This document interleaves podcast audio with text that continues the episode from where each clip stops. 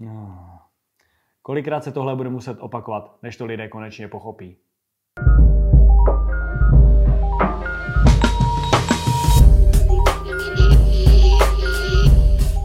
Vítám vás u dalšího dílu Espressa se čtyřmi poradci. Dnes se podíváme na společnost Future Farming, která se zaměřuje na stavbu a provozování akvaponických a hydroponických farem. Celý projekt je založen na systému, v němž je biologický odpad z chovu ryb na maso využívaný jako hnojivo pro pěstování rostlin, například salátů a bylinek. Kořenová síť rostlin následně pročistí vodu tak dobře, že se může vrátit zpět k rybám. Tento cirkulární model má v kombinaci s nízkou energetickou náročností sloužit jako ukázka udržitelné produkce potravin. A představte si, že tato společnost vydává akcie a dluhopisy se zhodnocení 8 až 13% ročně a již vydala dluhopisy v hodnotě 1 miliardy korun a chce si napůjčovat ještě více. No není to skvělé? No tak úplně není. Nejdůležitější je totiž si uvědomit, co vůbec dluhopis je. Je to půjčka firmě, která nadále nějakým způsobem s těmi eh, prostředky obchoduje, dále podniká a podobně. Ale je to doslova půjčka půjčujete ty peníze té firmě na její podnikání aby nějakým způsobem se rozvíjela dál.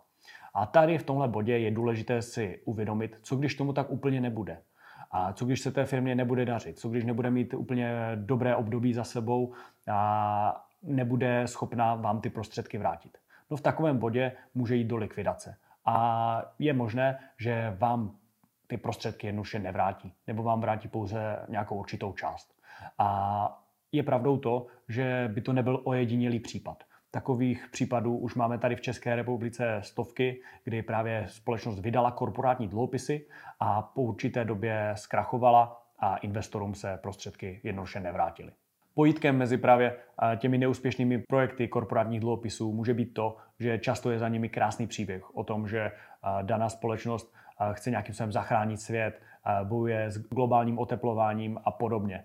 A tím se snaží nalakat investory a právě málo kdy se mluví o rizicích, které můžou být právě s investicí spojené. Pojďme si udělat rychlé srovnání mezi future farming a celosvětovým indexem. A vy mi potom můžete do komentáře napsat, co je podle vás lepší a bezpečnější investice. Začněme společností Future Farming. Zde čistě sázíme na jednu firmu, která je součástí velkého konglomerátu 58 firm, zastřešených mateřskou firmou GFF, kde se nachází například i firma Future Mining, těžící kryptoměny a pod firmou Future Farming je zastřešených 21 společností, kdy řada z nich vznikla pouze za účelem vydávání dluhopisů a neregulovaných emisí do 25 milionů korun, jelikož samotná Future Farming tyto dluhopisy nevydává. V rámci tohoto koncernu se peníze vybrané od investorů přelevají právě z jedné firmy do druhé. Seznam zprávám se podařil skvělý mystery shopping, kdy jejich reportér předstíral, že má zájem o tyto cené papíry a zavolal prodejci, který je nabízí. Pojďme se podívat na to, co prodejce k ceným papírům řekl. Zajímaly by mě podrobnosti ohledně vašeho dluhopisu. Jak přesně prosím funguje? Můžu přijít do peníze? Omlouvám se za takové hloupé dotazy, ale nejsem úplně zkušený investor a nechci se hned do první investice spálit. Tak to se nemusíte bát. Jedná se o konzervativní produkt díky tomu, že nám investoři půjčují jejich finance a my jim za to vyplácíme procenta. Procenta jsou pevně smluvně daná. Nemůže se stát, že jim vyplatíme třeba jenom polovinu. Jo, aha, takhle to funguje. V případě, že bychom s Future Farming nemohli vyplácet peníze, tak je naše mateřská společnost GVF vyplatí. Tak to je skvělé. Takže se opravdu nemůže nic stát? Nevím, co by se opravdu muselo stát. To by tady opravdu musel přijet Putin a vybombardovat celou Českou republiku. Dokonce z České národní banky nám museli takovou emisi schválit na vybudování akvaponických farem a vyplácení takovýchto výnosů. Skvěle. Takže rozumím tomu správně, že Česká národní banka schválila podnikatelský záměr firmy. Přesně tak. Nutno dodat, že Česká národní banka posuzuje daný prospekt a ne to, jestli daná společnost hospodaří správně, jestli vydělává a podobně. Dívá se jenom na ten daný prospekt, jestli splňuje veškeré parametry a co se týká právní stránky a zda upozorňuje na veškerá rizika. Víceméně nezaručuje to, že se nejedná o podvod nebo ponzil schéma nebo letadlo. Tak pojďme se podívat na to, jak to s jednotlivými farmami Future Farming vypadá. Snad tady ten pohled bude o něco veselější. Začněme projektem v Přerově nad Labem, který společnost oznámila minulý rok. No, tady není úplně na co se podívat, protože společnost zatím nevlastní ani pozemky v Přerově nad Labem. Takže dalším projektem je farma v Jihomoravských letonicích. Zde totiž společnost už pozemky vlastní. Nicméně situace zde není tak úplně valná, protože starosta obce se vyjádřil tímto způsobem. Žádné územní řízení ani stavební řízení neprobíhá. Dalším projektem je farma ve Slovenské Semnici. Pojďme se podívat na to, co k tomu řekl náš slavný poradce. Tam už je to kompletní, ano. No ve skutečnosti to je tak, že tam zatím jen stojí haly pro chov ryb, které nejsou v provozu a na místě, kde mají spít skleníky, tak jsou jen plevel a křoviny. Future Farming se i tak chlubí tržbami ve výši 217 milionů korun a ziskem 14 milionů korun.